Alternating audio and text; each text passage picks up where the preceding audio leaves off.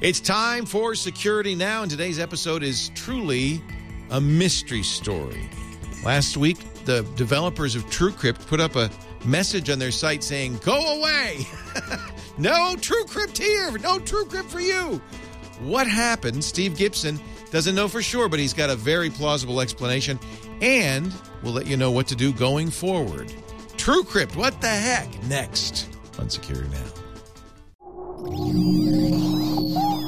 Netcasts you love from people you trust. This is Twit.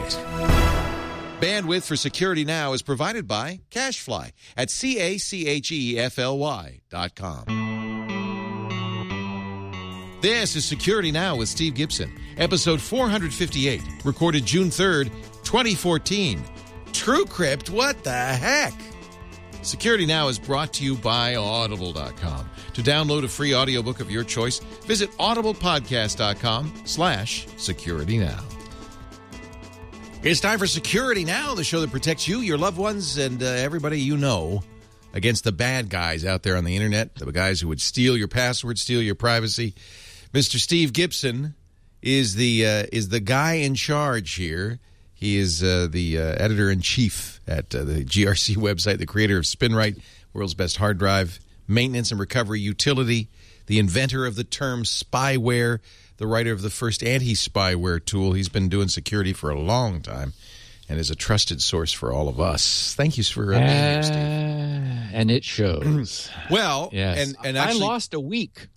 Yeah, d- I bet you d- did. This- This TrueCrypt thing took a week out. Um, so I'm so excited. I posted back in the Squirrel group this morning that after the podcast today, I would be back in. We uh, we left things a little up in the air. What what we're deciding on is where we want Squirrel to look for the its users' identities. So like go look in the My Documents folder, then we'll look in the program's own execution directory, and then look in the current working directory. That way you it'll support portable. If you like bring it on a U S B stick and you've got your identity there on the stick with you, Squirrel will be able to find it there.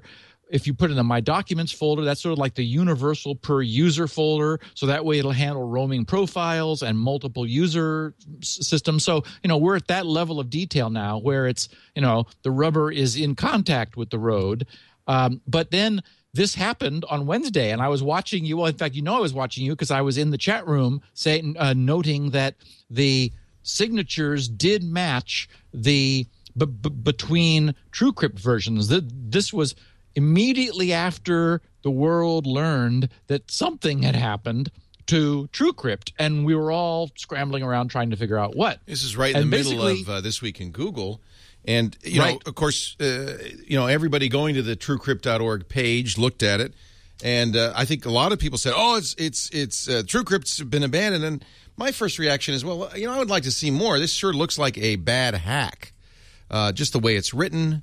Um, the the idea that the folks of, who wrote TrueCrypt would propose Windows BitLocker as the alternative, I mean, essentially TrueCrypt was written because they didn't trust BitLocker or any closed-source solution. Actually, We'd, it was written well before BitLocker. All so, right, but there were so, encryption yeah. solutions from Microsoft before BitLocker that nobody really wanted to use. And, and, and so it seemed odd to me. And the way it was written also, the reference to the fact that Microsoft had terminated support of X P puzzled me. So my initial reaction was, well, we don't know, but boy, I, I'd like to see some explanation of this before I would jump to the conclusion that it's it's real. Right. So for our listeners who don't know, uh, this episode of Security Now is titled TrueCrypt W T H. Or W T F. Choose, choose the letter of your choice. friend, fa- family friendly you wish to be. I, I did. I cho- I went for F because, boy, it's been quite a week. Well, and that's the reaction um, we all had. Like, what happened? Yeah. You know? And, well, well, so that's, you and I are going to talk about this ad infinitum at length in the second half of the podcast after we talk about a little bit of news that managed to squeak its way through the TrueCrypt hubbub uh, during the course of the last week. Uh, I want to talk briefly about uh, news of uh, troubling the sort of this general troubling misuse of the U S Computer Fraud and Abuse Act. Uh, the fact that Chrome has tightened up its security in an interesting way. Uh, we'll talk about the Brian Williams Edward Snowden interview, which occurred the day after last week's podcast, last Wednesday. Uh, some strange news about the Zeus botnet and CryptoLocker, which is like m- more not news than news, but it's, you know, everyone's covering it because CryptoLocker is a, now a buzz term. Um, I want to talk about a little bit about the W W D C that happened yesterday, and so the, my favorite new planned features in i O S eight. Uh, a n- quick note about Halt and Catch Fire, which aired for the first time um, two nights ago on Sunday night. Uh, uh, my absolute final comments ever about shaving. Uh, and then we'll talk no, no, about True. No, you don't have to paint yourself into a corner there. You may speak uh, about it again. Well, it's actually I've done my job, and I it's been enough time now that people who heard me raving, placed their orders, received their product, shaved their face, uh, I presume it was their face, and tweeted me their reactions. So I have four that I had this morning, and since I produced the P D F, two more have come in, uh, and so we will. My, my my point being that if if if people don't get it by now, they're not going to. So I'm not going to you know belabor the point any, um, and then we'll talk about TrueCrypt. So I think uh, a great podcast. Um, there, one of the things that is really troubling is when. Le- legislation is written to pass, which often means it's blunted. So, you know, you, you can have someone who wants to put together a law. And I guess this is often re- re- referred to as sausage making because, you know, it's a process you really don't want to witness um, because you don't end up wanting to eat the product after you've seen where it came from. Um, so somebody has a great idea about a a new piece of legislation, and they write a nicely assembled piece, and and then there are objections to it. There, you know, always it's it's going to be the case that there will be other people who say, who are sort of mildly against it, or maybe they're against the person who wrote the legislation, so they just don't want to, you know, they just want to mess with them. So. What ends up happening is you get legislation which oftentimes is too open to interpretation. And, you know, open to interpretation is an attorney's favorite phrase because it means everybody gets to argue while the meters are running, and that's what keeps them in business. So we have a situation like that with the so-called U S Computer Fraud and Abuse Act. And um, I picked up on an interesting article in The Guardian uh, in this last week, um, which had the um, – it, it, it talked about this act, and, and it said that security researchers say they've been threatened with indictment for their work investigating internet vulnerabilities. And it cited a number of people, H D Moore, for example, um, who's who essentially left the sphere of – of work for a while. I mean, he was a little bit on the darker gray side of neutral. I think he was darker than fourteen percent gray um, because, uh, you know, he, he did the Metasploit framework, which, you know, joyously adds exploit demos, you know, the day that they're released um, and making them very easy for less technically inclined hackers or capable hackers uh, to leverage. But there are other instances where this legislation is really damaging security. For example, you, it's often the case now that some, some researchers will find a flaw in some company's product. They will do the responsible thing, which is notify the company of the flaw. And we're always on this podcast covering the fact that companies often do nothing. I mean, they're busy, they're working on their next version. Yeah, you know, it's like that's not good news. So it just sort of it's there. There's some tension that is created, typically because of the company, the receiving company's inaction over some number of months, created between the people who find a problem which they believe is important. And I know all of our listeners would think it was important, you know, things like, you know, backdoors in router firmware, for example, or, you know, webcams that you can log into without a, a password anywhere on the internet and look in people's bedrooms and nurseries and things. I mean, really, you know, stuff that ought to be fixed. So what happens then is that after some number of length of time of inaction, the people who are in the know say, look, this is important. You seem unwilling to fix it proactively. We got to go public with this.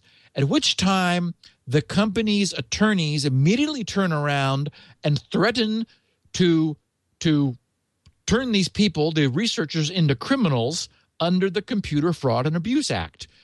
And, and this is the problem, is that unfortunately, the way this is written, it is absolutely feasible to bring a lawsuit. They may not ultimately win, but as we also know, just the threat of suit is often enough to cause people to not take any further action. And what's now beginning to happen is that researchers in academia are looking at it's looking at the choices they have ahead of them. It's like, what should we research? And there are There are areas where they know they're going to be stepping into this problem, very much like the D M C A, um, which is, you know, uh, again, a huge problem for people who want to explore the cryptography of of D R M content. Here, we're talking about, you know, fundamental security architecture, the implementation of security on the internet.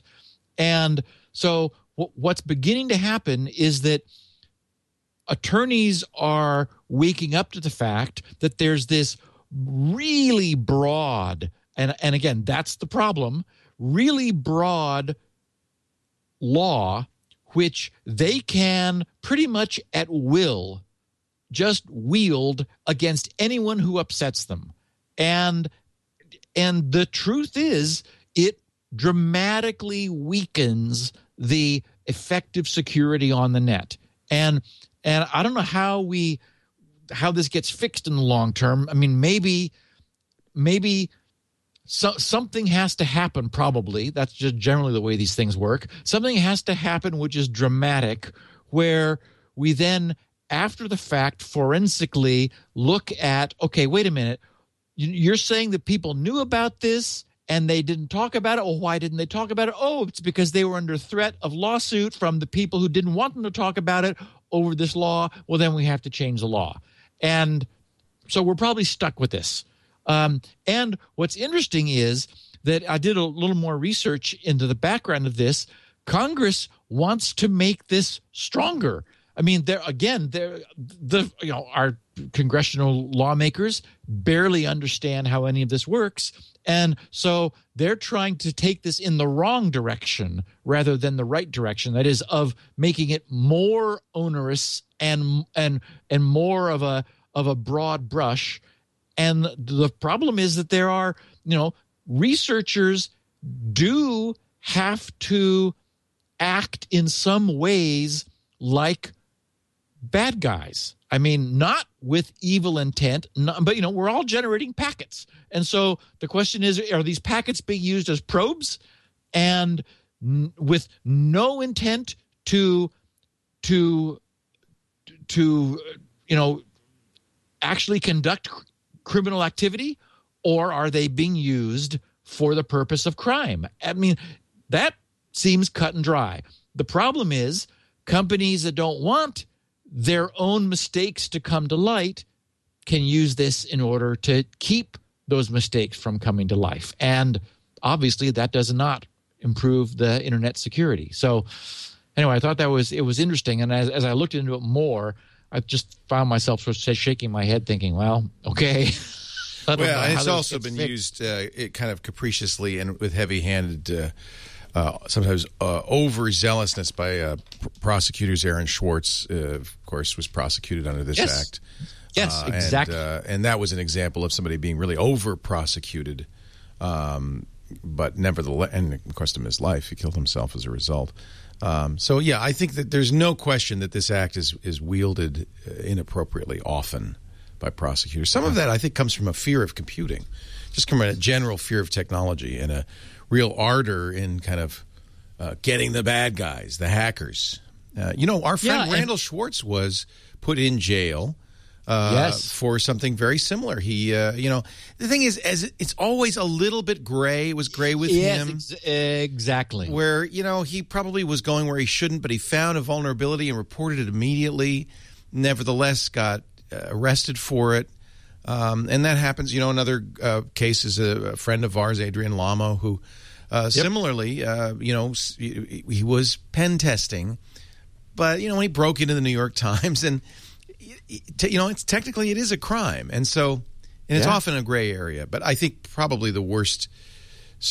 I agree with you. It's bad for security, and it is often overzealously prosecuted. And Aaron Schwartz is the perfect example where he really didn't do anything wrong. Yeah, and I mean, you know, we've sort of touched on this before, but the only solution I can imagine is to use anonymity. And it's unfortunate that you have to do that, because then you don't get to use whatever credibility you have in the industry to say, look, you know, I'm a honest to goodness researcher and I found this and you need to pay attention to this. Yeah. And and and so You know, and, and so you have to use anonymity and try to get their attention. But, you know, it is the case that you probably need to protect yourself from from from. And it's interesting because you said, you know, they're afraid of technology. And you're right. But almost certainly these are also companies massively profiting right. from the technology. Right. You know, oh, I'm thinking of the attorneys, do... the state's attorneys general and the ah, law right, enforcement right. Uh, people, the people who actually right. prosecute the crimes. I think often over-prosecute because they just are a little terrified by the whole thing. We, we know how the F B I treated Ladar Levinson. Uh, you know, they, yes, uh, they over they're overzealous. Just, I think. Yeah, just they just came stomping in and demanding way right. more than they actually and, needed. And, and this gives them a tool that they can use uh, inappropriately. Yeah. So, what did you think of uh, Brian Williams and uh, interviewing Ed Snowden?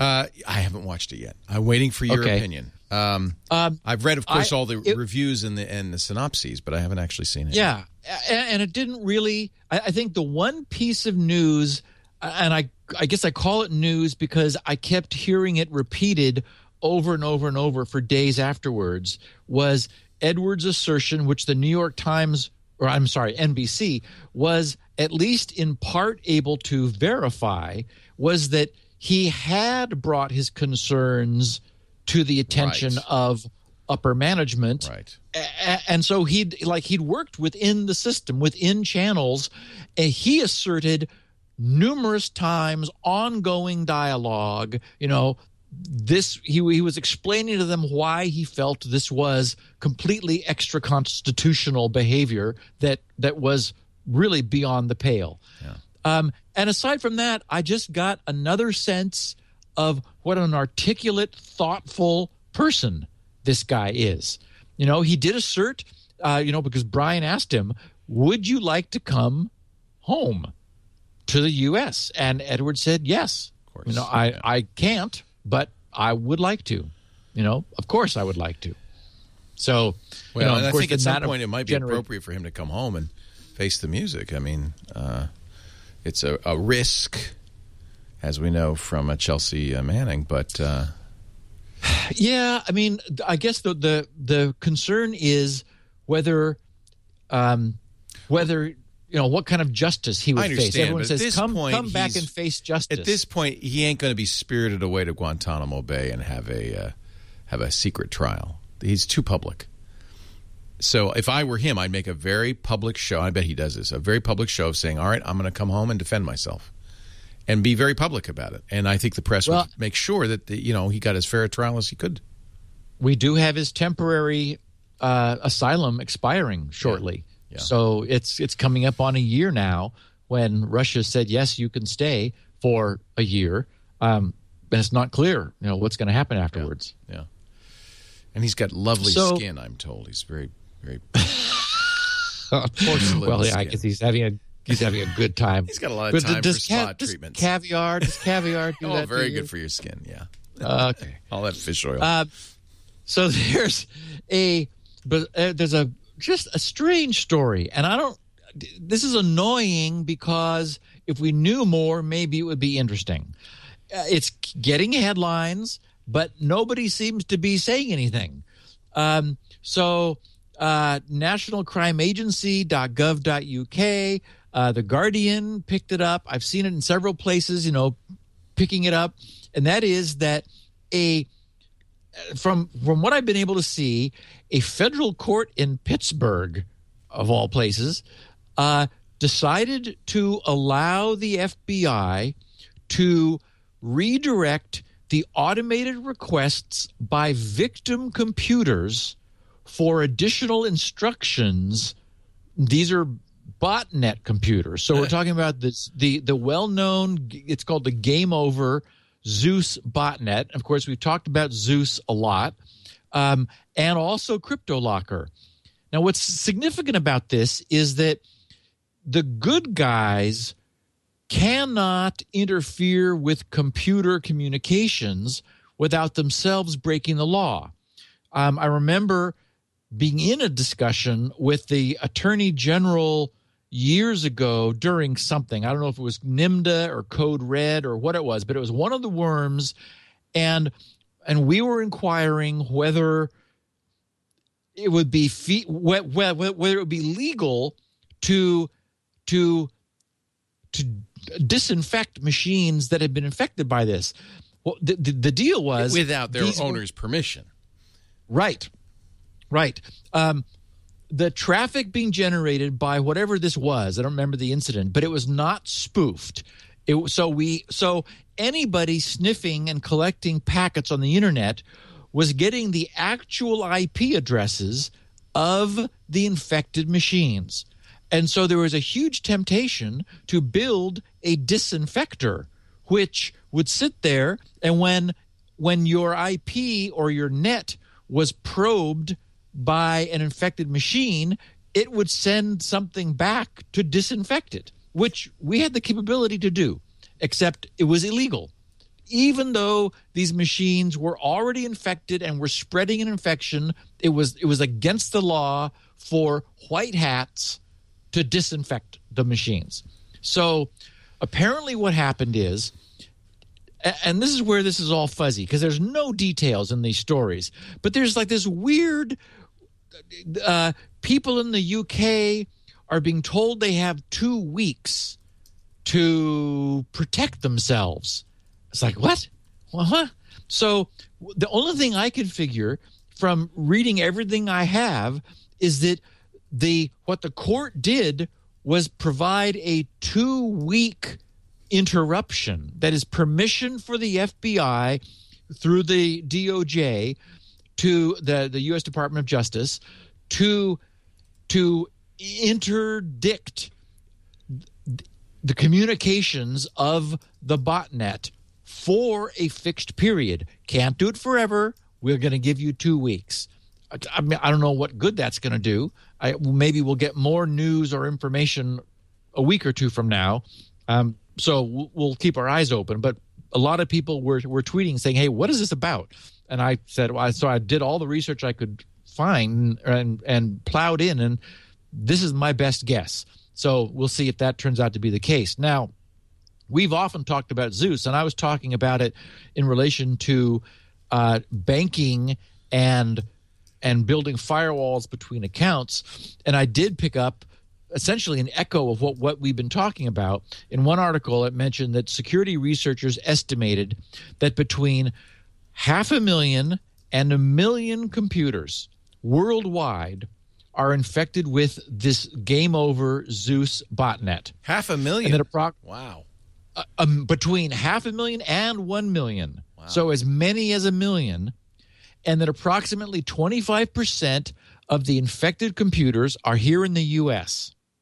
They said the total losses worldwide are unknown, but we believe that the losses exceed one hundred million dollars to U S victims.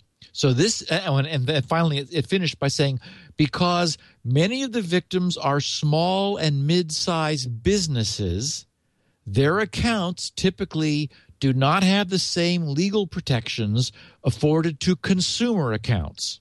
So such losses can be devastating. And this was exactly where we got a couple weeks ago when I realized that what you know the the I was talking about my perspective as a small business, and and you it, it, you know you knew that that seemed wrong from your own experience, Leo, uh, and and indeed consumers have protections which small and mid-sized businesses don't, and so and, the and others here, outside of the U S often don't as well. We should. Many of our right, listeners are outside right. the U S. These are relatively recent U S banking laws. And unfortunately, this Zeus botnet is around and thriving because there's such tremendous incentive for the bad guys to get this onto people's machines. It is very banking website aware yeah. so that it watches what you do and it knows which sites you're going to and how to steal your credentials on the fly.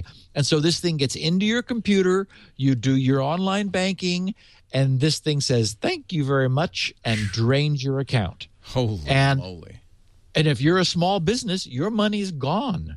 It there there there isn't, you know, government protection, and there's no recourse. The bank, and, and from the bank standpoint, they saw you withdraw the money. Right. They saw you transfer the funds.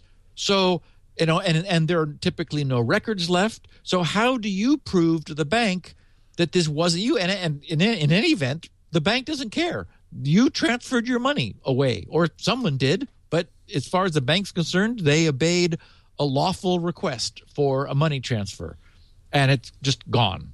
And, I mean, that I got directly from agents of the F B I uh, who I was talking to in the early days when I was setting up my e-commerce site. Uh, I had a chance to say, okay, what, you know, from your experience, guys, what are the gotchas? And the first thing out of uh, one of my local uh, contacts' mouths was, you know, absolutely be careful about wire transfers because they that no, that's what we see over and over and over. Is and so that's where I set up firewalls and just turn transfers off on any accounts where we park cash that are not, you know, checking accounts where, where we're dynamically moving cash in and out. So again, to our listeners, please be careful. And uh, uh, you know, and it, that is you just don't want to get one of these things in your machine, especially if you're a small business. Uh, and so we'll find out what this two weeks is, maybe at some point. Um, okay, so I watched your coverage yesterday of the Worldwide Developers Conference Thank you. Uh, that Apple did in i O S eight, and I was I'm very excited about eight. Um, uh, they have they're they're giving us features which I think they can probably do securely. I, I like the idea of starting from something that, if anything, is too closed and then carefully opening it once you've built a security infrastructure that allows you to open it securely. And, you know, we had our famous three episode podcast on iOS security where we looked at, you know, this incredible infrastructure which has been built and is present in i O S seven now. So what they're beginning to do now is, you know, Apple hears what people are asking for, and they're looking over at Android and seeing what people are able to do on that platform and recognizing, okay, you know, we need to we need to be a little looser here, but not sacrificing security. So with the base of security they have, they are now going to be allowing a sort of a controlled inter-application communications. So applications will be able at the user's Con, under user control to m- surface some of the some of their user interface elements in other apps. So, for example, you could bring up the little send to panel in Safari, and in addition to sending it to email or or iMessage, you could send it to other apps.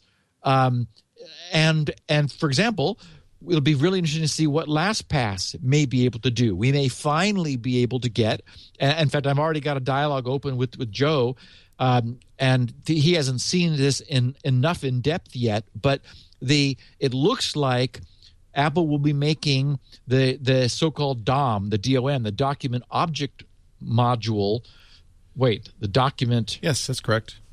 Object module? Model. Sounds wrong. Model. Model, that's it, model.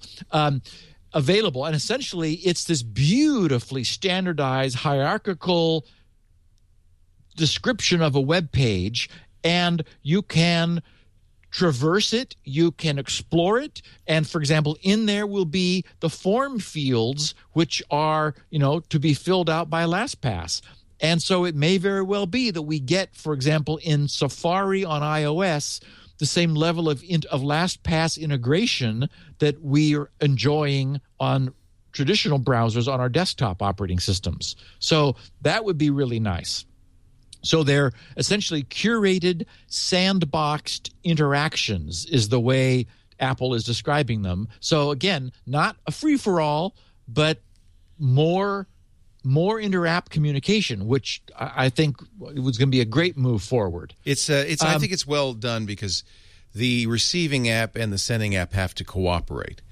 And in effect, the sending app is a standalone app. It's called an extension that operates as a, a standalone app, and is. I think they've they've done it exactly right. And I think you make a really interesting point that if you start from security and work that way, it's much easier and better than to start from insecurity and work towards security.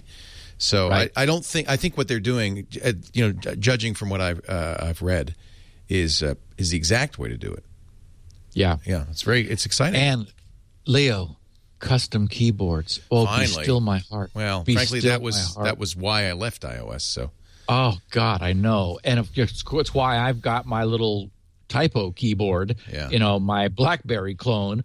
I mean, the I tried the Flexi app, and you know, it's like, okay, so I could kind of type onto a notepad, but then I've got to copy and paste everything over into the other app where I want it to go.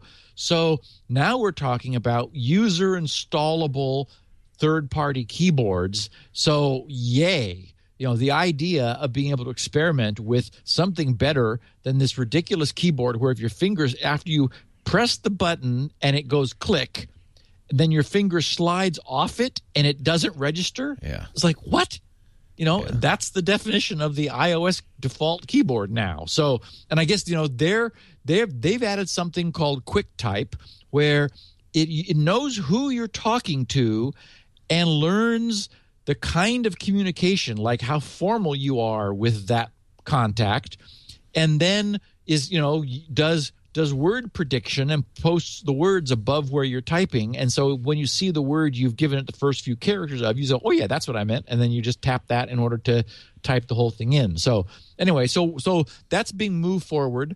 But boy, I love the idea of an ecosystem of of, of attempts to improve the keyboard. Uh, yay. So, you know, maybe that that would be great. I mean, if I – the problem is I'm going to want the big phone. And, of course, no more typo keyboard on the big phone. So I'm going to go back to a keyboard, to an on-screen keyboard, but it looks like I may have a choice of, of which one. So I'm jazzed about that. And they're opening Touch I D, as we hoped they would, to third-party apps. So that's just great. What that essentially means is – that an app will, I mean, like perfect example is Squirrel. You, I, the, the the thing I need in for Squirrel on the iPhone is for you to re- continually re-authenticate so that your, you know, a sibling or a a friend hasn't picked up your phone and is using it, and and thanks to the fact that Squirrel is able to authenticate for you. The the thing we need is you to authenticate to Squirrel.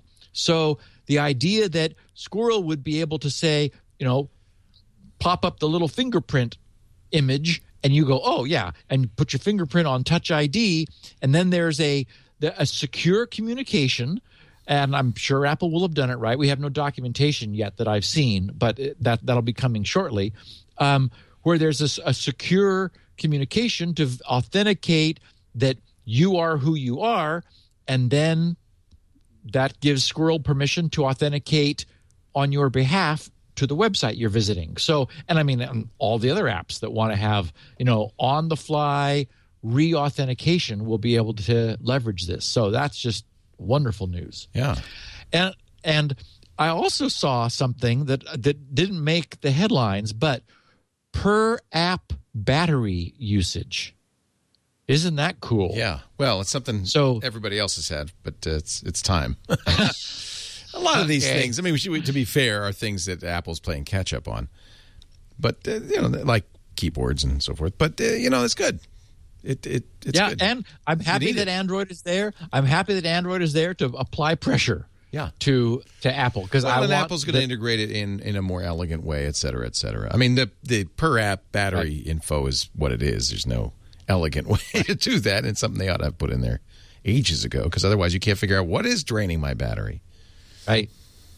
And I'm also glad that the whole HomeKit initiative, I would, again, because Apple is Apple, um, because they're not advertising-based and they're not, you know, Belkin or Linksys that are just using other people's firmware with back doors that they don't, that even they don't know about.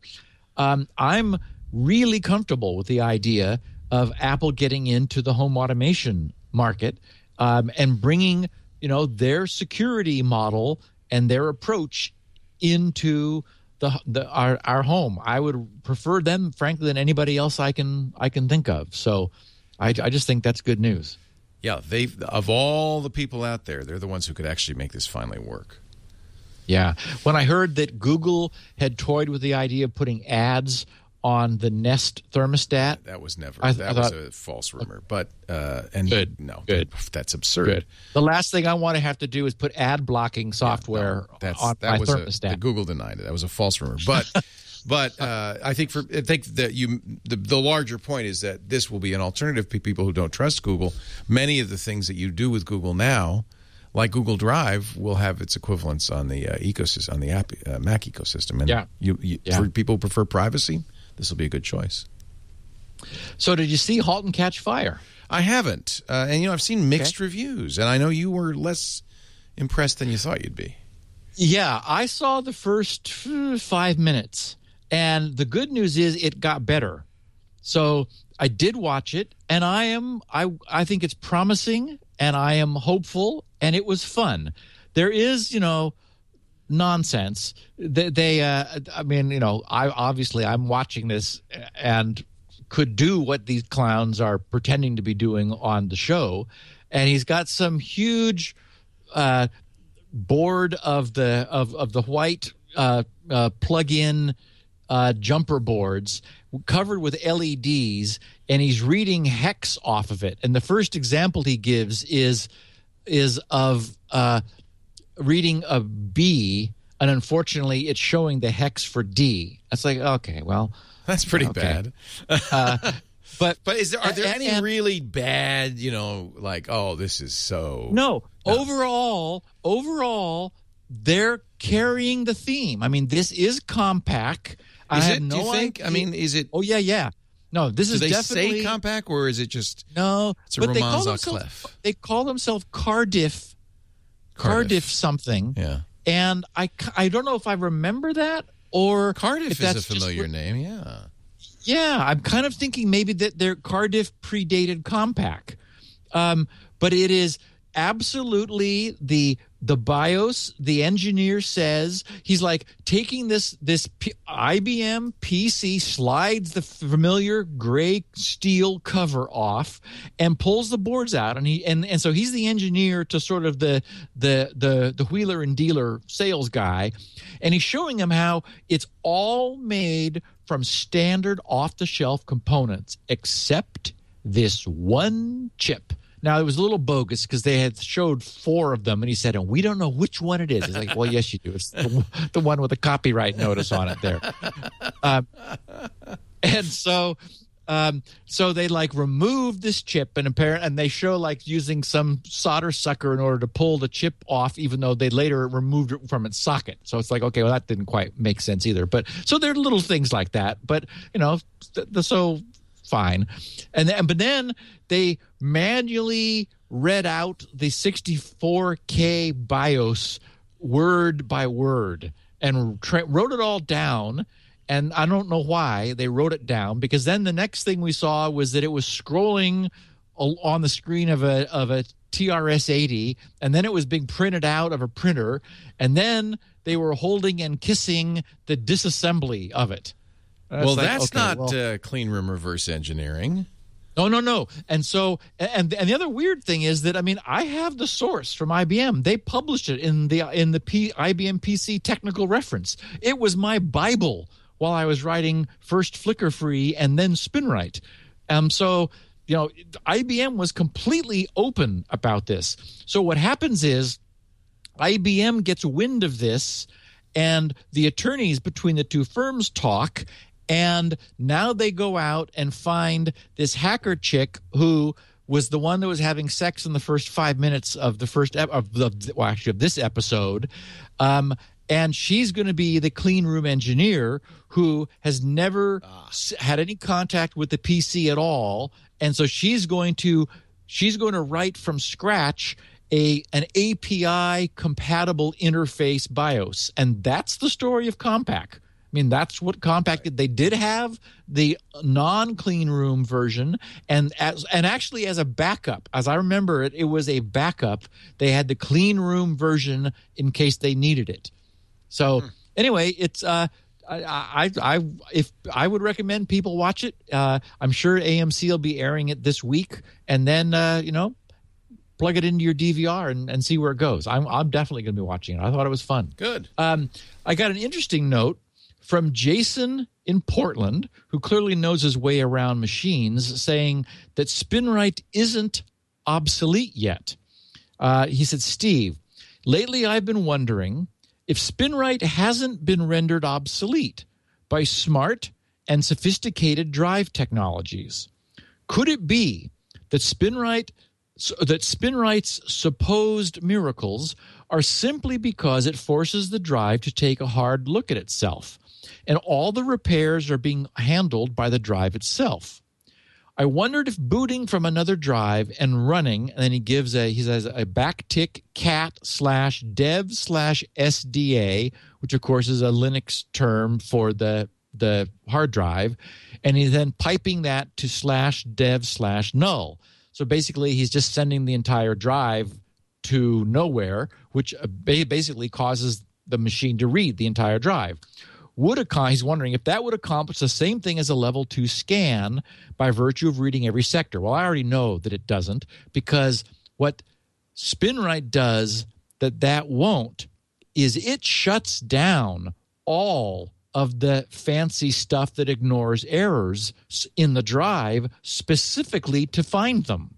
So that's one of the big reasons that this is not the same as, you know, copying the drive to another drive.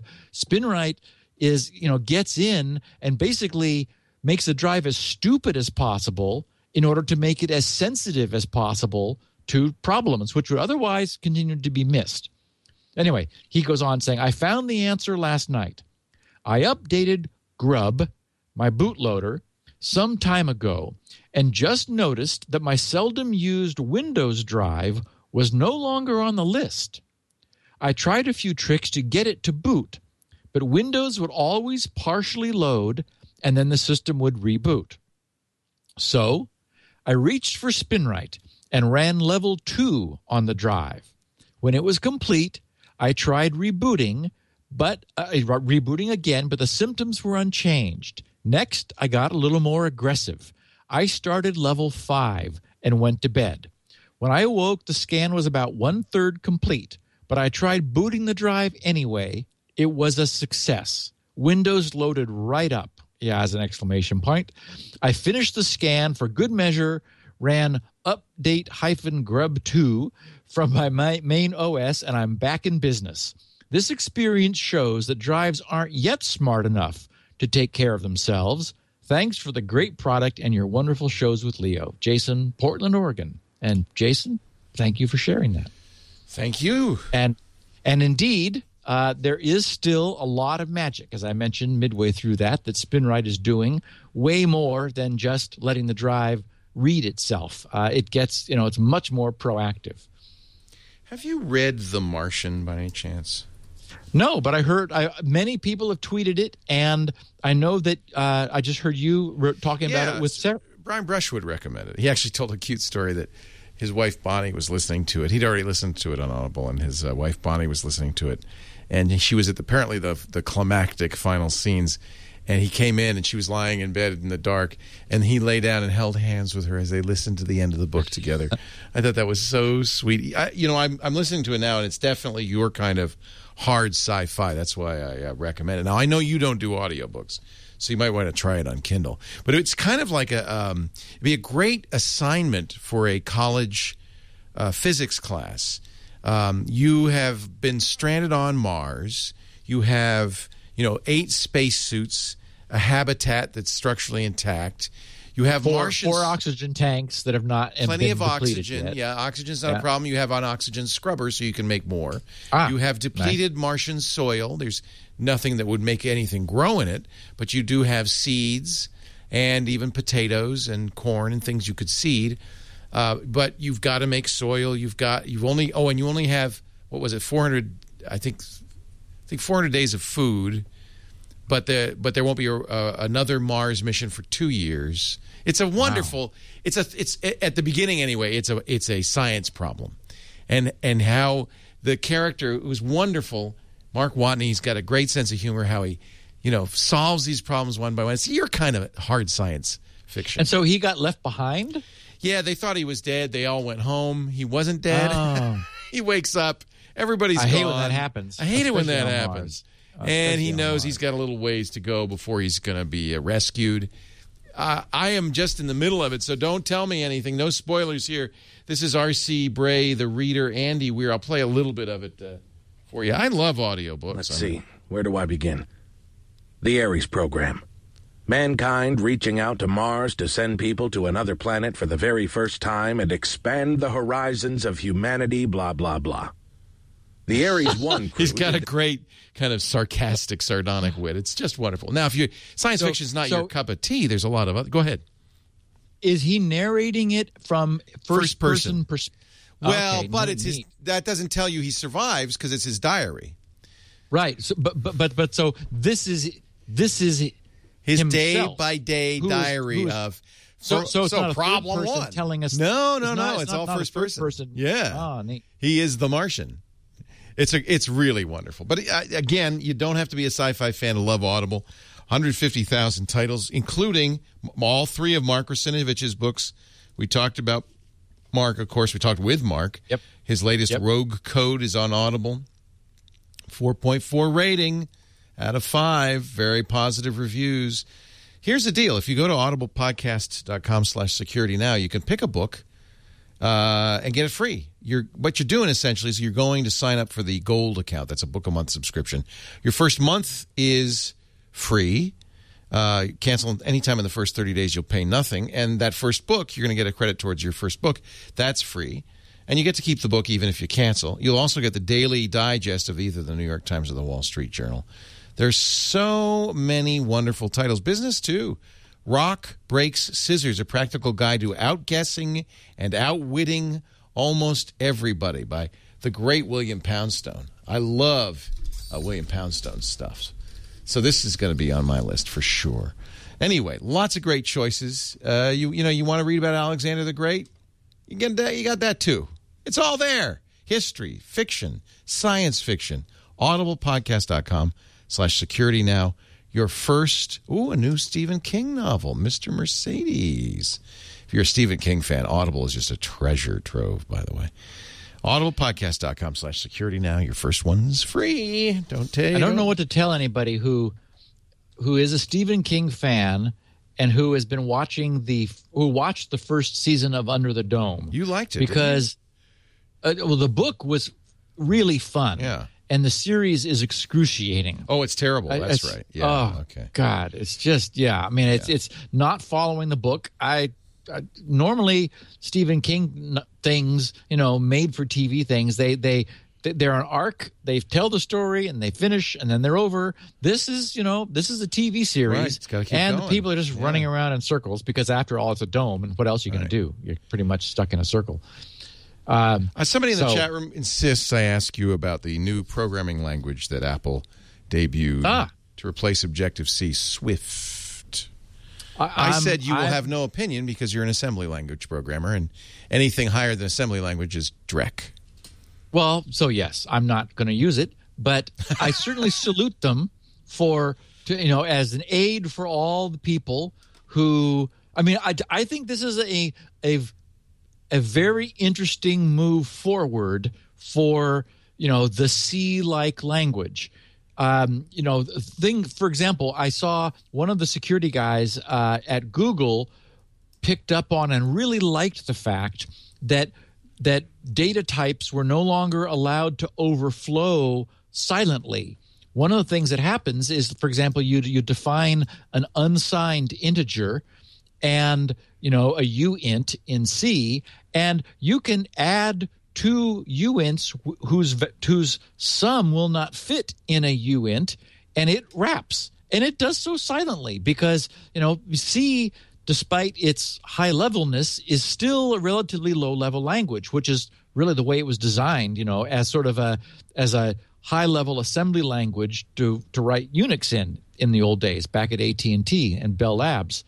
Um So, so Swift doesn't let you do that. Swift notices that this addition overflowed, which otherwise produces a bizarre value. But in Swift, it says, "Whoop!" You know, raises an exception, and and so the programmer is able to catch that. And other things like, I mean, I, lots I, of I, stuff I, like I, that. No pointers. You, yeah. I mean, uh, yes. Yeah. It's there's they've. I think they've. attempted, as the uh, Department of Defense did with A D A, to create a language that encourages uh, good programming practice. Obviously, it's always yeah. possible to write an exploit. Now, it is – well, and, and, and I guess one of the things that's a little troubling is we don't know what the adoption is going to be.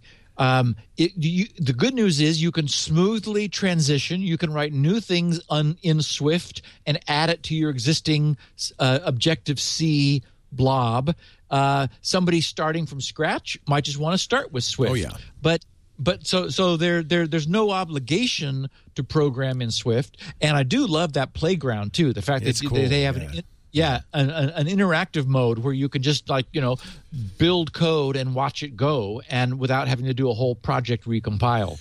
And you so, saw us as we were talking about Swift too. The, one of the features, and I'm not surprised Apple put this in, is that uh, switch. Uh, structures, which are case statements, don't fall through at the end. You can't have a, you know, you have to have a result, and have a uh, default. That would prevent the go to fail bug that bit right. Apple so hard. And I think there's no accident that, that they did that they did that. And you, by the way, and there are no G U T Us, but you could still probably do something really stupid. Well, but and and I'm I'm not a big fan of an auto. typing language or a soft typing language, because I think that's one of the things a programmer should really do and understand yeah. is, is deliberately establish the type of their variables, because then the compiler can help you so right. much right. in making sure that you abide by the type conventions that you set. Now, you know, there's a trade-off. I mean, for example, JavaScript is just it just uses uh, it just, you know, type abandonment, essentially, and and so in uh, and maybe there are like pragmas that you can use to turn off those things in Swift to say I don't want auto typing. I want to you know. Be oh no, it's a typed language. The the uh, it's mu much more typed language than something like Python, which really is truly auto typed. Um, they, you you I think that Swift solves that problem very nicely and elegantly. Well, it does say that it auto types, so it's it, it from the context of your usage, right. it decides. But that's a declaration. The usage is a declaration, and uh, and it cannot change. So casting and the kinds of things that you do in C routinely um, can't be done. And that's always a problem, is casting a, a string into, uh, into something that it can't be cast into, or vice versa. Um, can cause crashes and can cause insecurity. And this, I, I went through the, I've been going through the whole, as you saw, all eight hundred fifty yes, pages of the I did, I did language watch you. definition. You refused to end. I wouldn't know, stop. All, all, all, all of your Mac break guys were there. Says, oh, wait, stop. We've got eight hundred sixty-seven pages. We're going to finish. And then last night I spent a considerably longer time uh, with it and the language itself. And uh, I'm pretty impressed, but, uh, you know, we'll see. It, there's always yeah, well, there's always a chance for And these days we have a language every week. You know, well, I mean, that's we've true. Got, this will get adoption, and I'll go. tell you why. Objective uh, Objective-C, which was really from Next and is only used on Apple, got adopted because it's the native right. language. Uh, this will get adoption. It's close enough to C and to any language. If you've ever written software in a high-level language, it's very, very understandable and straightforward. So the, absolutely this will get adoption. And Playground alone, it's got it's got an excellent debugger. The I D E, Xcode, is always has always been uh, very nice. You assembly language guys, you can keep doing your own thing, but uh... and we will proudly. I'm sure you will.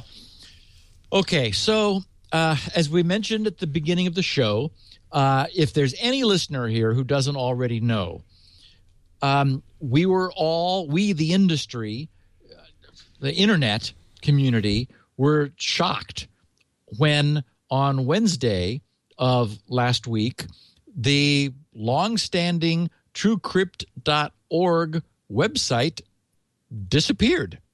Uh, it it was uh, TrueCrypt dot org started redirecting to a TrueCrypt subdomain. Um, I think it was a subdomain. Maybe it was a down in the directory of SourceForge, um, and and there was a really screwy looking page. I mean, n- no.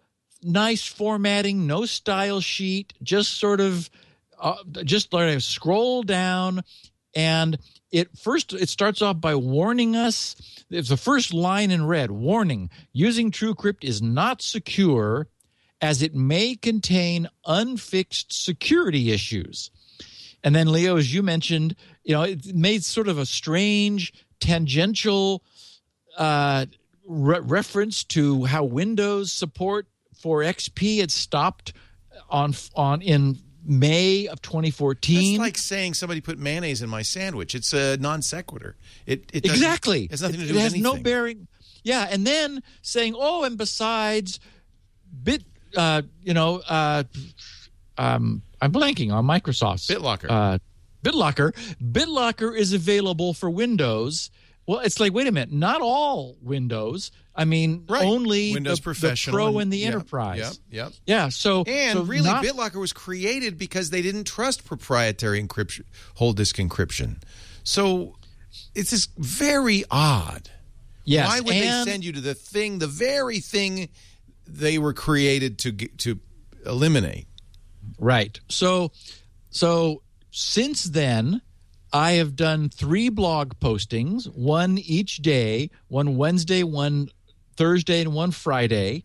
Uh, the Thursday one was a little controversial. I made up a letter as if it was written by the uh, TrueCrypt guys, you know, and I said, this is here is, you know, an imaginary letter from the TrueCrypt authors or developers. Um, and so that generated some dialogue. But I, I spent some more time looking at the code and looking at the license, which they, they took from version three point oh to three point one. And what was very clear to me was that while this may have come as a surprise to us, it was not a surprise to them.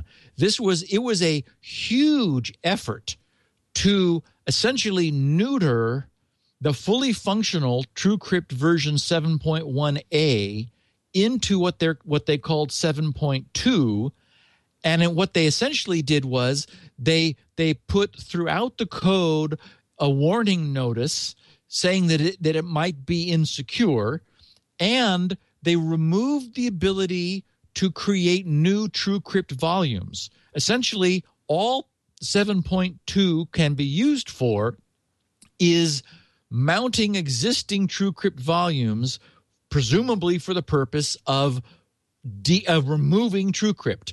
And in fact, it looks to me, reading through the code, that the process of encrypting a an existing drive was interruptible and restartable. In fact, I know that was the case, but it doesn't look like decrypting it used to be.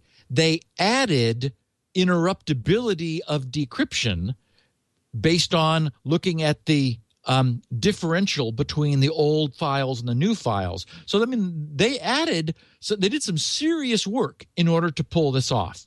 So I did three blog postings. Then the next day on Thursday, I, I popped on to Mike Elgin's uh, Tech News Today uh, show and also Tom Merritt's podcast to talk to both of them about this and what I was thinking. And the, what the, you know, the, the big problem was that, you know, as listeners to this podcast know, I'm sort of anti-conspiracy theory. I mean, it took me a long time to acknowledge um, that um, – now I'm blanking again on the on the government-sponsored worm that went over and got the – Uh, Iraqi nuclear centrifuges, Stuxnet. Um, you know, I was, you know, everyone was like, oh, you know, Stuxnet, it, you know, we were all guessing in the beginning about what Stuxnet actually was. And I was reluctant to acknowledge that, you know, this thing was state, you know, nation state born, as it does now seem that it was. Uh, you know, the we and the Israelis working together to pull that off. So similarly, I mean, the first thought was, was this a site defacement? What, you know, was did someone hack the site in order to put up this wacky page? I mean, it was it seemed that hard to understand initially, and um, we now know that's not the case. The source, the people who manage and run SourceForge, have received no indication from the developers that their site was hacked, that they don't want this to be there, that this was a mistake. And, you know, we're now seven days into this. So so we know that this was deliberate. We also know that it's deliberate from, as I said, the extensive reworking of the seven point one A code to create seven point two. Um, that my, my final piece of work was to create an, a TrueCrypt archive on G R C, which now exists and will forever exist. So no one need worry that TrueCrypt is going to go away. I have it. And under the other item on the main menu is says TrueCrypt Archive, and there's a page with all of the seven point one A materials. But if you all believe the builds, this page, why would you want to use it? Well, because I'll explain the page.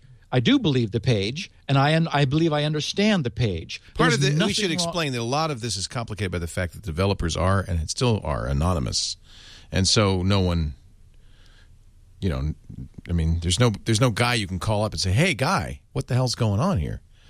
Because no one knows who they are, right? Uh, okay. Right. I don't think that's germane, but okay. Well, it's germane no, I, in the I, sense that it, because they're anonymous, there's no way to say, "Are you still alive? Uh, what is going on?" Well, you, uh, you don't know that we've heard from them, and we have. So I'll get to that in a second. So, um, well, again, if you're so, anonymous, I don't know how you prove that they're them. Uh, and Leo, anyone can have any conspiracy theories it's they like. Not a conspiracy like. theory, I'm, though. It's just that. Well, I'd well, like to hear you know, what, what you what you have to say about it. I just and I, I know you think consider having the key, the you know hash, the M D five hash to prove this is from them and all of that. Uh, what we well, just Leo, th- th- just look at the code. There is no other explanation yeah. for what was done between seven point one A and seven point two. I mean, I'm looking at evidence. Okay, then why evidence. would we want to use TrueCrypt if that's true? Because it's been just fine for the last two years. And and I'll, so okay, keep going because I'm interrupting you. So go ahead, but I did want that one fact uh, in there that the, the the developers of TrueCrypt are not known. We don't. Nor have they ever been. Nor have they ever. So they didn't. Dis- right. Yeah, correct. Um, so, um, uh, so I put up a, a I put up a page on G R C where people could go to get TrueCrypt. Um, my belief is that these guys, what, what became clear to me in looking at this, reading the comments in the code, looking at their website, um, and then um, and then I posited the, the my own theory that made the most sense, and then that was confirmed by their communication with um, some people they had spoken with before, who were then tweeting back and forth with uh, Matt Green uh, at Johns Hopkins. And es- essentially what happened is that they just got tired. They got done. Um, they've been running this thing for ten years. Um, we know that they weren't making much money. They were asking for donations and weren't receiving them. Um, it's a it's a thankless job. Imagine putting together a trust no one encryption system where if you lose, if you forget your password, there's no one you can turn to. And so, so in response to that, they develop a system where they make you burn an I S O and boot the disk in order to prove that you've got the recovery key and, and so forth, which is, I think, reasonable precaution for something that that, that is going to be a trust no one solution. So, so what what seemed to me entirely reasonable was that, and seems still, was that these guys who uh, and I did read that they started off in their mid twenties ten years ago, so now they're in their mid thirties. Um, we're just sort of winding down. seven point one A, the most recent release from February of twenty twelve, so twenty-seven months ago. Hasn't changed um, because there's no bugs. I mean, it's finished software. Er- millions of people use it. It's robust.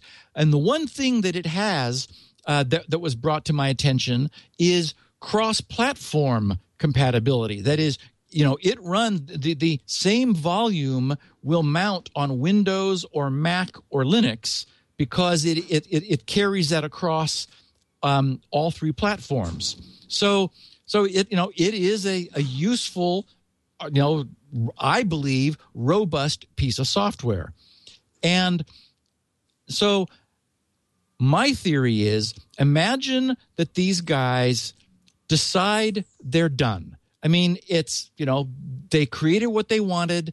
They they have a piece of code, and now out comes Windows eight. Um, their code doesn't support the uh, the G P T. It only supports the master boot record, and there's the whole Windows eight safe boot complication and all of that. So they're looking, if they want to continue to move this forward, at a substantial effort in order to give this thing Windows eight compatibility, and they look around and think, you know, why? Um, we're done. Now, the argument has been made completely reasonably that they could have they could have changed the license and turned this over sort of formally in a, in an announcement that that you know they're retiring. I can I can understand them choosing not to do that. It's it has always been the case that the TrueCrypt license was more source available than open source. You know, it wasn't G P L, so it has it is not in a lot of the standard G P L'd O Ss. You know, many of the O Ss have their own their own proprietary full drive encryption solutions, um, and they use those, but they're not cross-platform, and that's one of the nice things about TrueCrypt. So, um, looking at this code, I mean, I was amazed at the quality of the coding. It is, it is lovely work. It is beautiful, and and I could easily see them saying, you know, we've just been listening to what happened after the same decade of span with OpenSSL and what a, a catastrophe the OpenSSL source code became. We don't want that happening to our TrueCrypt code. So we want to just say it's over. Don't but trust. Why this, not you know, say all of that? Why be uh, so cryptic, if you will? I, I, I, why again, not just write I'm, that? Uh, they're not me. Um, now, what they did say, uh, uh, they so so Stephen Barnhart is is somebody who has interacted with these guys before. Early in the morning on Thursday, he wrote two letters to uh, David, who he'd communicated. And I've seen David's last name, but I can't pronounce it. It's got a bunch of extra, you know, Unicode stuff over some of the letters, umlauts and so forth. But uh, and he received re- he received two responses later in the day, which he then shared with uh, Matthew Green. Um, and so in a series of Twitter exchanges, which I picked up on, he says, he, he quoted TrueCrypt developer David saying, quote, "We were happy with the audit." So one of the questions was, you know, d- were you, you know, like, well, I, I should mention the, the one of my own pie in the sky theories. This wasn't actually one that I was promoting. I, I believe these guys just decided to be done with it. And they just and this whole go to go you know go over to BitLocker or other native platforms is them actually not wanting responsibility for the future of TrueCrypt. They want them, they want people off of TrueCrypt. They never want to think about it or hear about it or be asked about it or bothered by it or or expected to support it again. And in practice, the only way to make that happen is to have people stop using it. So, so David wrote, as reported by Stephen, tweeting to Matthew, and Matthew subsequently asked for email headers in order to do some of his, uh, of his own detective work. "We are happy with the audit. It didn't spark anything. We worked hard on this for ten years. Nothing lasts forever," is a quote from the email that one of the developers is believed to have said. Then Stephen, paraphrasing, said the developer personally feels that forking is harmful. Quote, "The source is still available as a reference, though." So they're really not wanting people to take this and despoil it. And frankly, from what I've seen, that is what would happen. I mean, it. What they have is immaculately. I, I'm stunned by the quality of this and the idea that they that they pulled, they held this thing together over a span of ten years, and this is what it looks like today. Um, Stephen then said, "I asked, and it was clear from the reply that he believes forking's harmful because only they are really familiar with the code." I understand Steven with a security said, product like this, you you got to be – I can understand why they'd want to be careful with it. But this is not how open source projects work, but okay. Yeah. Well, this is not how I, – I don't know what that means. This, this is, is not, not an open typical. source – this is not an open source project, and this is – I mean, this has been uncharacteristic is it from not, the beginning. Is the source code not open? No. It's it's It's available but not open. Because of the license. Right. Right. And the the anonymity of the developers. I mean, that's another thing that's uh, atypical yeah. of open source. Yeah, so for a security for you to say, program, I can how, understand that. Yeah. Yeah. So for you to say this is not how an open source project works, I, I don't know what that means. I well, mean, if I, it's I, not open source, then, then it doesn't mean anything. Oh, okay. It's on so, SourceForge. It's the source code is open. The license is a little odd. I'm I'm not yeah. clear that well, it's not an open not not an open and source either. The license is a little encumbered too, right. because remember, do you remember ScramDisk? You know, because so I remember using ScramDisk. That was the the uh, progenitor of this. It was there was a there was something called ScramDisk, and it later became TrueCrypt. Uh. And there were there was. And if anyone's curious, Wikipedia has a good historical look at this because there was a there was one co- a security-related company. W- someone left and apparently lifted the source code and then repackaged it. And then the TrueCrypt guys assembled themselves and then you know, attorneys were talking. And then so they backed away. And, and for a while they were using – you know, other pieces of sort of quasi-available licensing. So it's, you know, it's not nearly as clean yeah. as a from a, a written from scratch creation. Um, anyway, so so Stephen said, uh, he said, I asked, and it was clear from the reply that that it was, he, by David, the way, G P L for a while. Yes, true. Yeah, true. It's it's a, such a strange story all along. It is. Yeah. And he said, in fact, so they believe forking's harmful because only they are really familiar with the code. And then Stephen tweeted, also said, no government contact, because again, they were asked, you know, explicitly, right, did someone approach you? Is this, because one of the wild theories was the so-called warrant canary. Pe- people were conjecturing that, you know, th- this weird behavior was a consequence of of their, um, you know, receiving some sort of a national security letter or something. And so this was their way of doing a, a Ladar Levinson, essentially, uh, a la um, right. Lava Bit, and just killing it in order to, you know, send the message that it's insecure.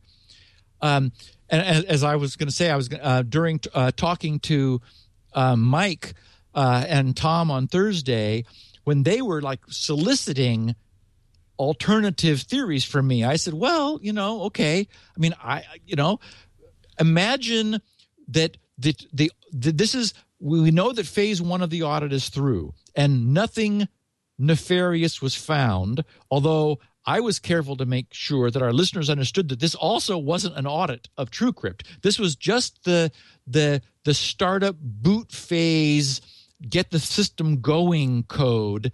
And it all looked fine. Nothing bad was found. The second phase, which, by the way, is still going to happen, and so that's one of the other cool bits of, of news here, is that the the Is TrueCrypt Audited Yet effort continues. So we're going to get an audit of the seven point one A code, which everyone is using currently, and that it is still available. Um, and I fully expect it to turn up no problems. Uh, but we'll see, and we, you know, we would have gotten an audit one way or the other. But one of the theories was, you know, the the you know, why would this have happened? If you didn't just believe that they're done, as I do, it would have been, well, that there was going to be something found, or they worried there was going to be something found, or they would have known there was going to be something found, and they wanted to a maintain their anonymity and also, you know, get the hell out of Dodge and, you know, not still be around when when the sh- when it hits the fan. So anyway, I don't think that's the case. I think it's going to audit cleanly. Um, but St- Stephen asked, and David, the developer, responded, no government contact except one time inquiring about a support contract for TrueCrypt, which, you know, does sound like some random branch. Sounds exactly right, yeah. Exactly.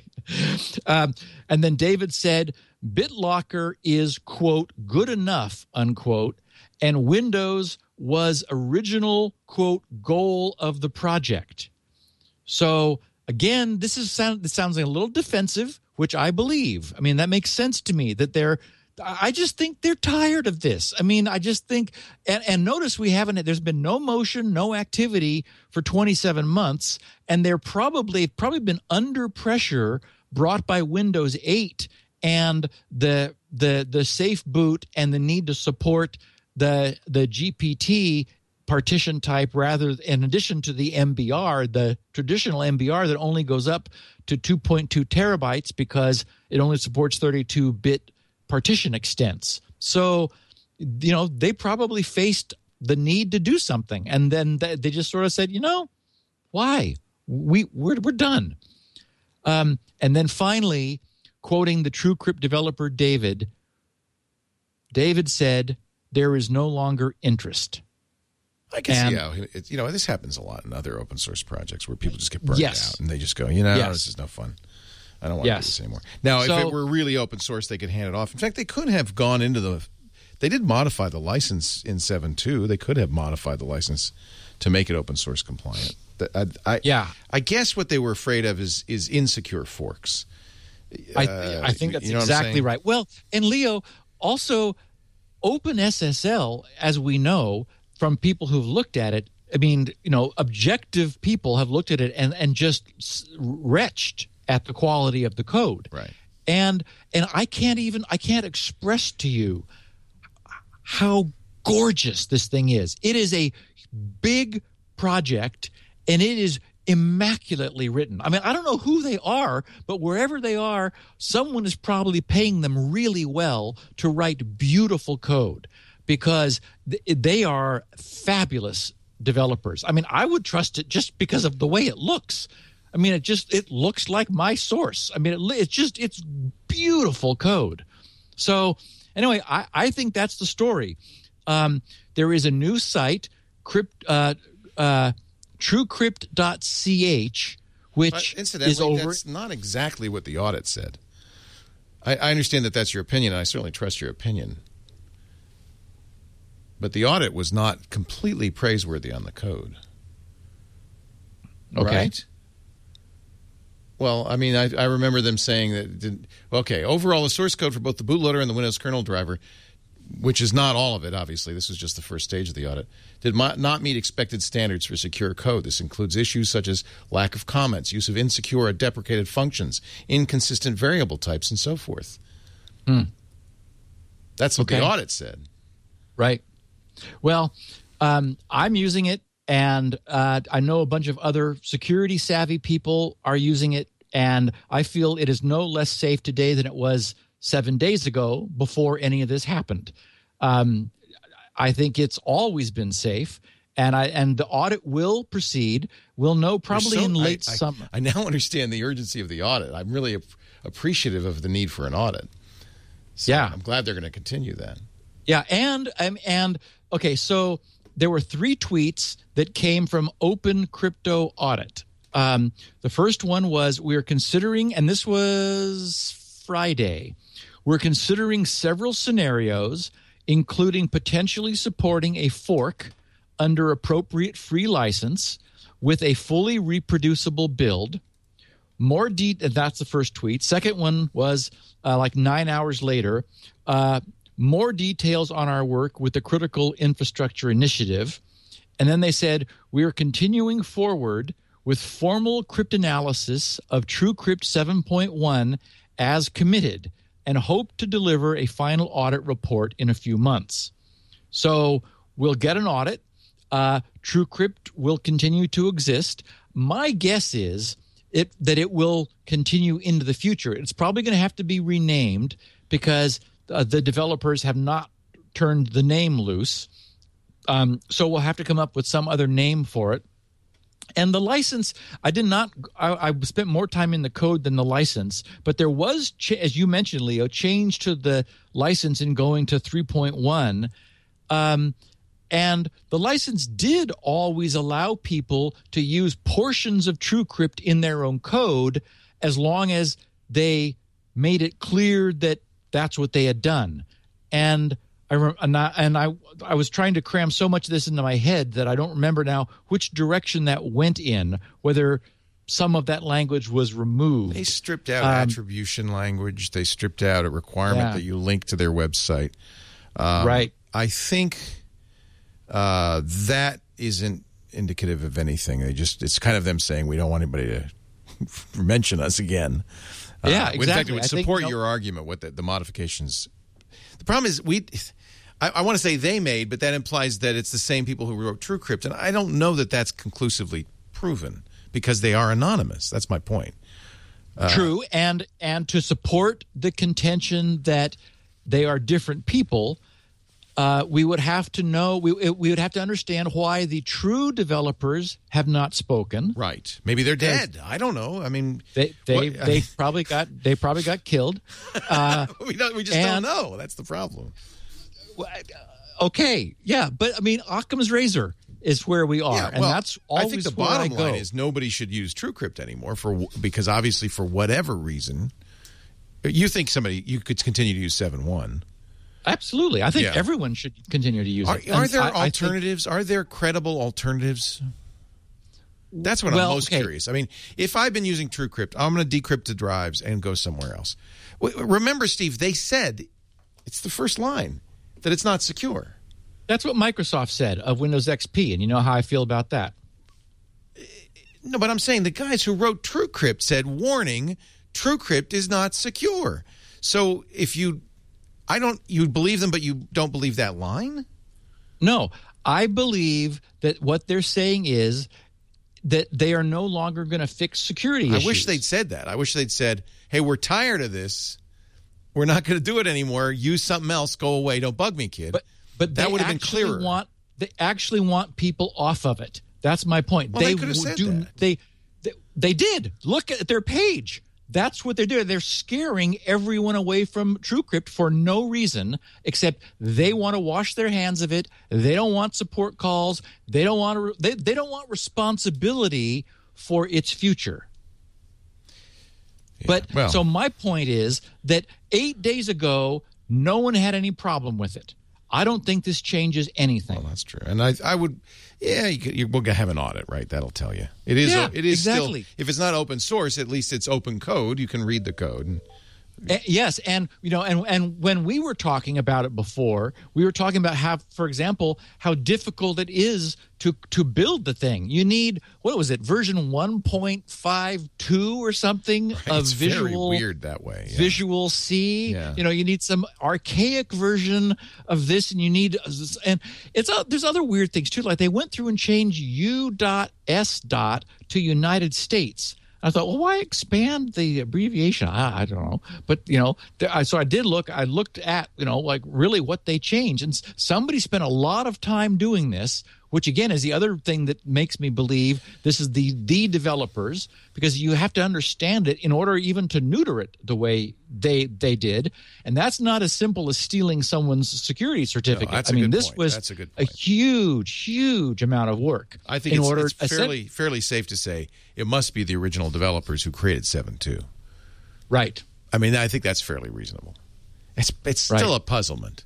So are there alternatives out there? I mean, I know that there's a fork of it that is uh, open source. It's B S D, uh, free B S D license, and but it's Linux only.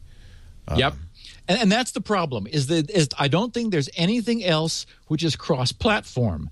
There are various single-platform alternatives, um, and I, I guess they're worth looking at. My feel, see, I think this is going to survive. I think that...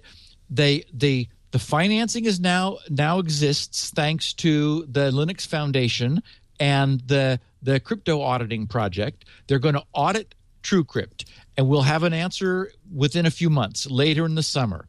They're probably going to find exactly the same level of quality, which I think is sufficient. It it works. There are no known bugs. They're probably not going to find any backdoors. I don't think that's why these guys did this. They did it as a labor of love. And, you know, they they finished. Um, then I think it'll get renamed and it will continue to live as a cross-platform, open source, uh, you know, drive encryption solution. So I'm not going anywhere. I'm not looking for anything else. I'm completely happy with it through the summer until we get the result of the audit. And, you know, we would have had that either way. And essentially, this sort of creates a firewall between the original developers and a new batch.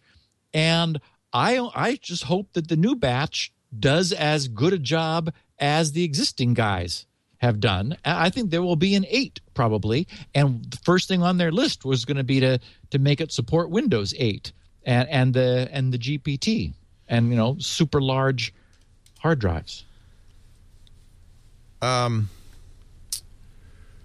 Wow, it's a really strange story. I, I, I, See, I, I just to, think it's. I have to I say, at this point, I would right. trust BitLocker or FileVault, the Apple solution, over TrueCrypt, and I, I, okay. I just seems like it's risky, given that it's the first line on the page uh, that that you shouldn't use it. It's risky to continue using it after the audit. Maybe then everybody will feel fine doing it. How hard is it to write this kind of software?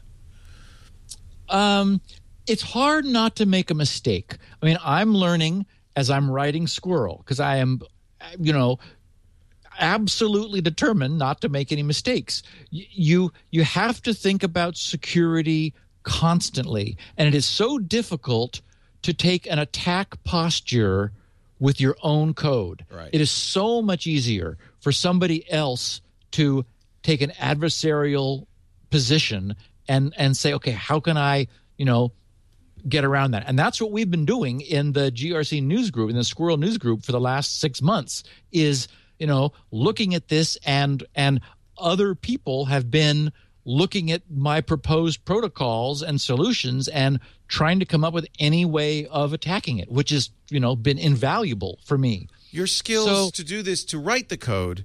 So so I, I agree with you. You need a review board of crypto experts uh, yep. to do this right. And to and, write and remember, the code, you need to be a skilled programmer and a crypto expert, I presume. Or is the crypto need, pretty need, straightforward?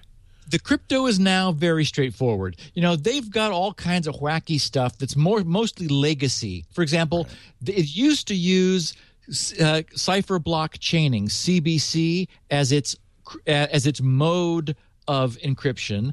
Then it switched to L R W, which I think Steve Adler or somebody Adler, maybe it was Mike Adler, had the uh, had rights to. So it wasn't it wasn't completely free. But now they switched to X T S, which is the state of the art block style encryption for hard drives.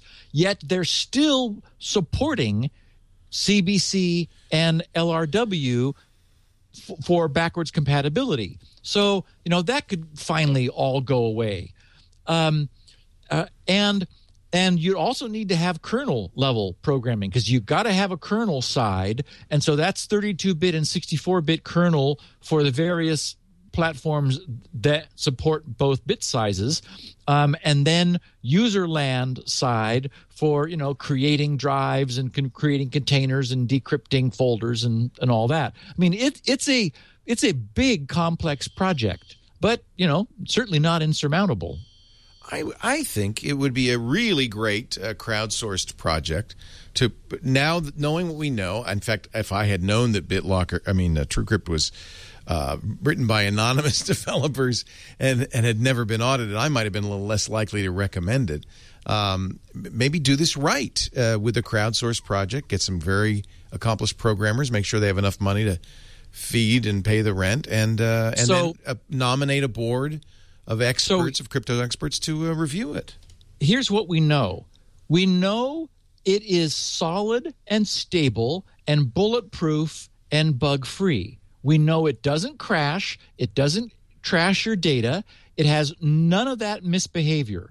We also know that law enforcement hates it, because they are time and time and time and time again unable to crack true cryptid drives. We've covered many of those stories on this podcast. If you use a good password, nobody can get into it. What more do you want?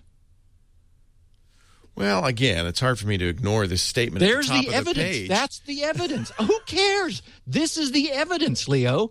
It is bulletproof. It doesn't crash. No one can get in. That's the definition of a perfect hard drive encryption tool. And that this page didn't say that eight days ago, and the program hasn't changed. Yeah. Okay. It's your show. You recommended. Uh, that's fine. Well, I just I think when the oh. devs, who you seem to believe, say using TrueCrypt is not secure, I th- take that as written. I agree with you. It's it's robust. It's time-tested. Uh, but we don't know. We still don't really understand what happened. You want me to read what they said again? Yeah, I'm reading it right They're- now. Warning, using TrueCrypt is not secure, as it may contain unfixed security issues. That's in red at the top of the page. What what What additional statement could they make that would negate that? How about, we worked hard on this for ten years, nothing lasts forever, and there is no longer interest on our part, which they're reputed to have said. Hmm. Anyway. I, so can, I, I our, know, I understand our, what you're saying. I, I do. I have no problem with uh, with us disagreeing. And our I wish there were an alternative have, that we could say with cl- with clarity, but fortunately you don't have to keep using it. But, there, well, but apparently I'm not using there isn't. BitLocker. I'm not using BitLocker. My God. You don't think that Microsoft has a way of responding to a request from the government? I know that TrueCrypt was written specifically to thwart that, and we have example after example of it doing so successfully. That's all I want right. from a from a whole drive encryption tool. And, again, we'll have it audited in a few months. Right. Okay. So I look forward to the audit. I, I think the I suspect you're right that the audit will come back and say, no, it's clean. Um, yeah. But I, I mean, I think you're probably right on that case. I'm, I, I, you know what? I don't use TrueCrypt, so um, it's not up to me. If you if you yeah, used TrueCrypt, I think you did it because you were of the paranoid variety, and you really don't want to take a chance. Um, well, yeah, it's uh, if you have a laptop that's traveling around and you actually really have the crown jewels on the laptop, then you know you cannot trust the encryption built into the I D E drives themselves, because we know that that we can be bypassed secure, yeah. by the manufacturer. Yeah. Uh, so your only choice is to use a third-party tool, uh, one whose whose reason for being created makes sense to you, and the reason for TrueCrypt makes sense to me. Right. So yes, I, my laptops all have TrueCrypt, and I know that they're secure. The uh, best way to comment on this is to go to grc.com slash what? Fund me. Feedback. Feedback. I knew it was an F. And uh, ask your questions there. We, with any luck, will be able to do a Q and A episode next week, right? Is that the plan? Oh, I, yeah. I think we should. Absolutely. That's the plan, anyway. I, I think so. Uh, you can also uh, go there and find SpinRite, the world's finest hard drive maintenance and recovery utility, and all of Steve's freebies. He gives very generously uh, on his uh, pages of all sorts of stuff. G R C dot com. sixteen kilobit audio is there. Transcriptions of each and every episode are there. The show notes now are also there, G R C dot com. We have full um, uh, sixty-four kilobit M P three and even H D and S D video of the show at our website, twit dot t v slash S N. And uh, you can also subscribe in iTunes and all the other podcast clients, or just get the app, and that way you'll get it each and every and, week automatically. And we should mention that we decided not to pursue the Um, the B T Sync or BitTorrent or whatever, because it's important for the downloads to get counted, because that's what PodTrack tracks, and that allows advertisers to know how many listening ears and viewers we have, and we would lose that if it was all turned into a you know homogenized BitTorrent sync network. So uh, it's really better for us if our listeners will download the individual episodes. If you wanted to uh, do a B T sync of the show notes or of Elaine's transcription, something like that, no problem at all. We, we would ask that if you download a show, it's best if you download it from the twit dot t v website. All the episodes, every one of the four hundred fifty-eight episodes is there, uh, and that way they get counted, and that way we yeah, get Yeah, and I even have my Steve own links paid. on at G R C are are redirecting through PodTrack yeah. also. So, and that's, so a, by you're the way, getting... an innocent redirect. Uh, what happens there, just yeah. so you know, is it goes through the pod. It does go through the PodTrack servers, where they count individual I P addresses once and only once. In fact, more than that, they compare it against a master list of I P addresses uh, to eliminate spoofed uh, I P addresses, to make sure each address is uh, unique and real. And then they use that as the count, and that's the count the advertisers use. That's what we bill advertisers with, and it's the count that we supply to advertisers and to hosts like Steve. And this show, so it generates a really well. good number. Yeah, yeah, it's a it's a conservative number compared to re- other podcasts who use right. you know basically download numbers. This is not that. This is a very accurate count, and uh, you have cracked one hundred thousand listeners, Steve, which puts you in a no very kidding. very rarefied space. And I would hate Yay. to get that number any lower. I want it to go up. Yeah. Nice. Very nice. I'm yeah. glad to know that. Yeah. That's neat. Yeah, and it's, I mean, I don't know how you could, I don't know what we could do to vet that uh, redirect and so forth. Uh, PodTrack uh, is not collecting those I P addresses. They, as I said, what they do is they count them. Uh, and right. That's, that's it, it's only for the sake of not double counting right. downloads. Right. Yeah. There's, no salesman will call, I promise. Uh, hey, thanks, Steve. We'll see you. We do this show every Tuesday, one p.m. Pacific, four p.m. Eastern Time, two thousand U T C at twit dot t v. You can watch live. Uh, if you can't uh, get here, of course, you can download it. But either way, we hope you'll be back next week. Thanks, Steve. Thanks, Leo. Security.